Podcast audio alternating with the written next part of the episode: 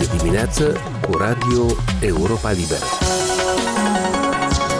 Aici e Radio Europa Liberă. Bună dimineața! La microfon Natalia Sergeev. E zi de vineri, 13 mai. Vă mulțumim că sunteți alături de noi la această oră matinală. De la începutul războiului în Ucraina, juriștii Centrului de Drept al Avocaților, o organizație neguvernamentală, se află la punctele de trecere a frontierei Republicii Moldova, unde monitorizează cum sunt respectate drepturile persoanelor refugiate, oferindu-le asistență și consiliere juridică. Din sutele de mii de refugiați care au intrat în Republica Moldova în această perioadă, aproximativ 90 de mii încă se află pe teritoriul țării și doar 8 din 100 de persoane au depus cerere de azil, adică adică cel puțin peste 7000. Ce se va întâmpla când expiră termenul legal de ședere de 90 de zile? Aflăm răspunsuri la aceasta și la alte întrebări de la Oleg Palii, directorul executiv al Centrului de Drept al Avocaților, în discuția ce urmează peste câteva minute. Așadar, în curând se va încheia termenul de 90 de zile, timp în care refugiații ucraineni pot să stea pe teritoriul Republicii Moldova fără a depune cerere pentru azil. Tatiana Ețcol a întrebat pe Oleg Pali, directorul executiv al Centrului de Drept al Avocaților, ce urmează pentru ei. Dacă până la 24 februarie anul curent la instruiri spuneam că închipuiți-vă ipotetic că, uite, se începe un război într-o țară de alături de noi și vom avea un flux. Și acum vedem în realitate aceste lucruri. Oricine poate fi refugiat și oricând poți să devii refugiat. Deci, Doamne ferește de, de un război sau de o situație care te face să te refugiezi uh, din țara ta și să leși casă, masă, proprietăți care are proprietăți, dar și o casă la țară tot e o proprietate pentru cineva și e o, e o avere de o viață. Cine este considerat refugiat? Iată acum, în contextul războiului din Ucraina, toți sunt considerați refugiați sau cum se obține acest uh, statut? Statutul oficial de refugiat se obține după o procedură care începe prin a depune o cerere de azil. Din uh, peste 440.000 de persoane care au venit din Ucraina în Republica Moldova de la începutul războiului de la 24 februarie, Astăzi pe teritoriu sunt, uh, risc să greșesc pentru că cifra se schimbă permanent, dar uh, puțin peste 97 de mii de ucraineni și doar uh, puțin peste 6.000 din ei au depus cereri de azil. Ipotetic vorbind, doar cei care au depus o cerere de azil pot spera că vor primi un statut de refugiat. Cum rămâne cu ceilalți, care sunt zeci de mii după ce expiră termenul de ședere legală, care de fapt este 90 de zile? Ceilalți presupun că vor primi statut de protecție temporară. De ce? Pentru că la un moment dat expiră termenul de ședere a lor legală pe teritoriul Republicii Moldova. Autoritățile Republicii Moldova trebuie să iau o decizie. Ce facem cu ei? Îi returnăm? Nu pentru că e război. Trebuie să le legalizăm șederea. Procesăm 100 de mii sau 90 de mii de cereri pentru acordarea permiselor de ședere? Nu, pentru că nu avem capacități fizice să procesăm așa cantitate de cereri. Procesăm 90 de mii de cereri de azil? Nu, pentru că iarăși nu avem capacități fizice. Și atunci eu văd unica soluție, acordarea prin hotărâri de guvern, așa cum prevede legea azilului, acordarea protecției temporare. A mai avut Moldova situații de acest fel? Nu. Republica Moldova nu a avut situații când a acordat protecție temporară. Știu că Biroul Migrației și Azil a înaintat uh, propunerea, pentru că de la ei trebuie să înceapă lanțul ăsta de uh, luarea deciziei, a înaintat propunerea către Ministerul de Interne, mai departe nu știu ce s-a întâmplat și când se va lua o decizie, dar cred că urmează în scurt timp, pentru că oamenilor trebuie să le dai o perspectivă clară de ședere cât stă aici. Pentru că dacă omul știe că am permisul să stau un an de zile, cumva își caută de lucru, vede dacă poate să-și dea copiii la grădiniță la școală, vede ce face cu viața sa în general. Dacă nu-i dai o claritate de ședere și dacă el nu știe, mâine expiră 90 de zile, ce face? Mă returnează, mă obligă să plec, îmi mai prelungește cu încă o săptămână, deci cam din considerentele acestea, probabil guvernul și-ar trebui să dea o astfel de hotărâre. Știu că și avocatul poporului, ombudsmanul, s-a autosesizat a făcut un consiliu consultativ din mai multe organizații ale societății civile uh, și a ieșit cu propunerea către guvern de a acorda această protecție temporară. Vă rog să revenim la procedura de solicitare. Apropo, cum se numește corect? Solicitare de azil. De ce se numește solicitare de azil și nu solicitare de protecție temporară sau umanitară sau de statut de refugiat? Pentru că Biroul Migrație și Azil, autoritatea care examinează cererile de azil, examinează toate aceste forme de protecție într-o singură procedură. Deci tu depui cerere de azil și ei verifică care formă de protecție ți se potrivește din punct de vedere al legii. Cărei forme de protecție situația ta corespunde și ți o acordă pe cea mai corectă din uh, punct de vedere al legii și mai corectă diferite din punct de vedere a situației fiecărui solicitant de azil. Cât de nevoioasă este această procedură și cât de greu este de obținut acest statut? Nu este greu. Cât durează, în mod normal, până la război și conform legii uh, azilului, de la o lună până la șase luni. Ca să emiți o decizie pe azil, de ce atâta timp? Pentru că autoritatea trebuie să analizeze nu doar cererea persoanei, dar și situația din țara de origine, de unde vine, ca să vadă dacă cererea corespunde situației de acolo. Bine, acum în uh, situația cu Ucraina, nu prea ai ce analiza, nu că nu ai ce analiza, dar lucrurile sunt la suprafață și le vedem în fiecare zi la știri și înțelegem ce se întâmplă acolo. Dar în mod normal, atunci când analizezi o cerere individuală,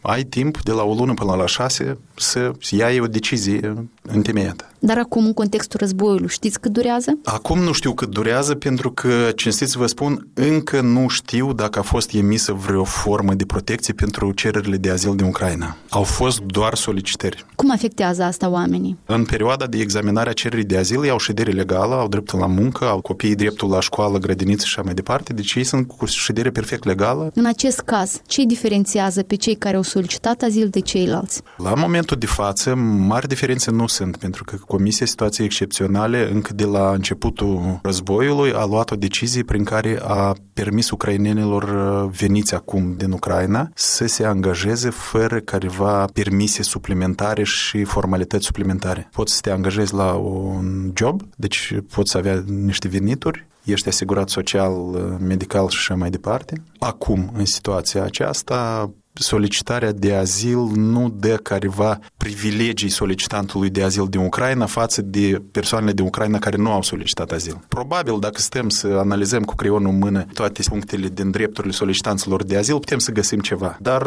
la general, drepturile sunt aceleași acum. Și atunci, care e rostul să solicite oficial azil?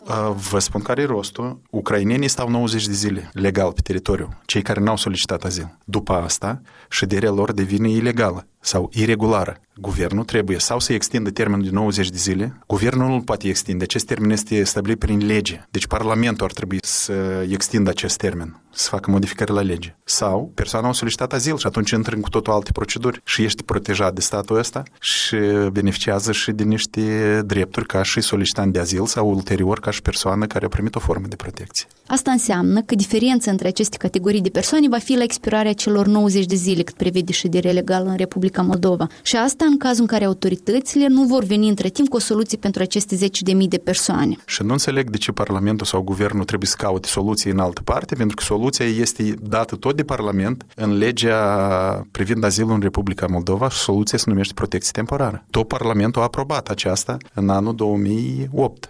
În 2008 a fost aprobată legea privind azilul în Republica Moldova. Și atunci Parlamentul a zis că în caz de flux major de refugiați, prin uh, hotărâri de guvern, se acordă întregului grup protecție temporară. Protecție temporară se acordă pe termen de un an, cu posibilitate de extindere de două ori câte șase luni. Deci, doi ani. Noi avem soluția. Tot de guvern dată. Nu știu de ce acum trebuie de căutate alte soluții. Acum toți ucrainenii intrați în Republica Moldova au drepturi practic egale, indiferent dacă au solicitat sau nu drept de azil. Nu este aceasta o discriminare în raport cu alte persoane străine venite nu în contextul războiului?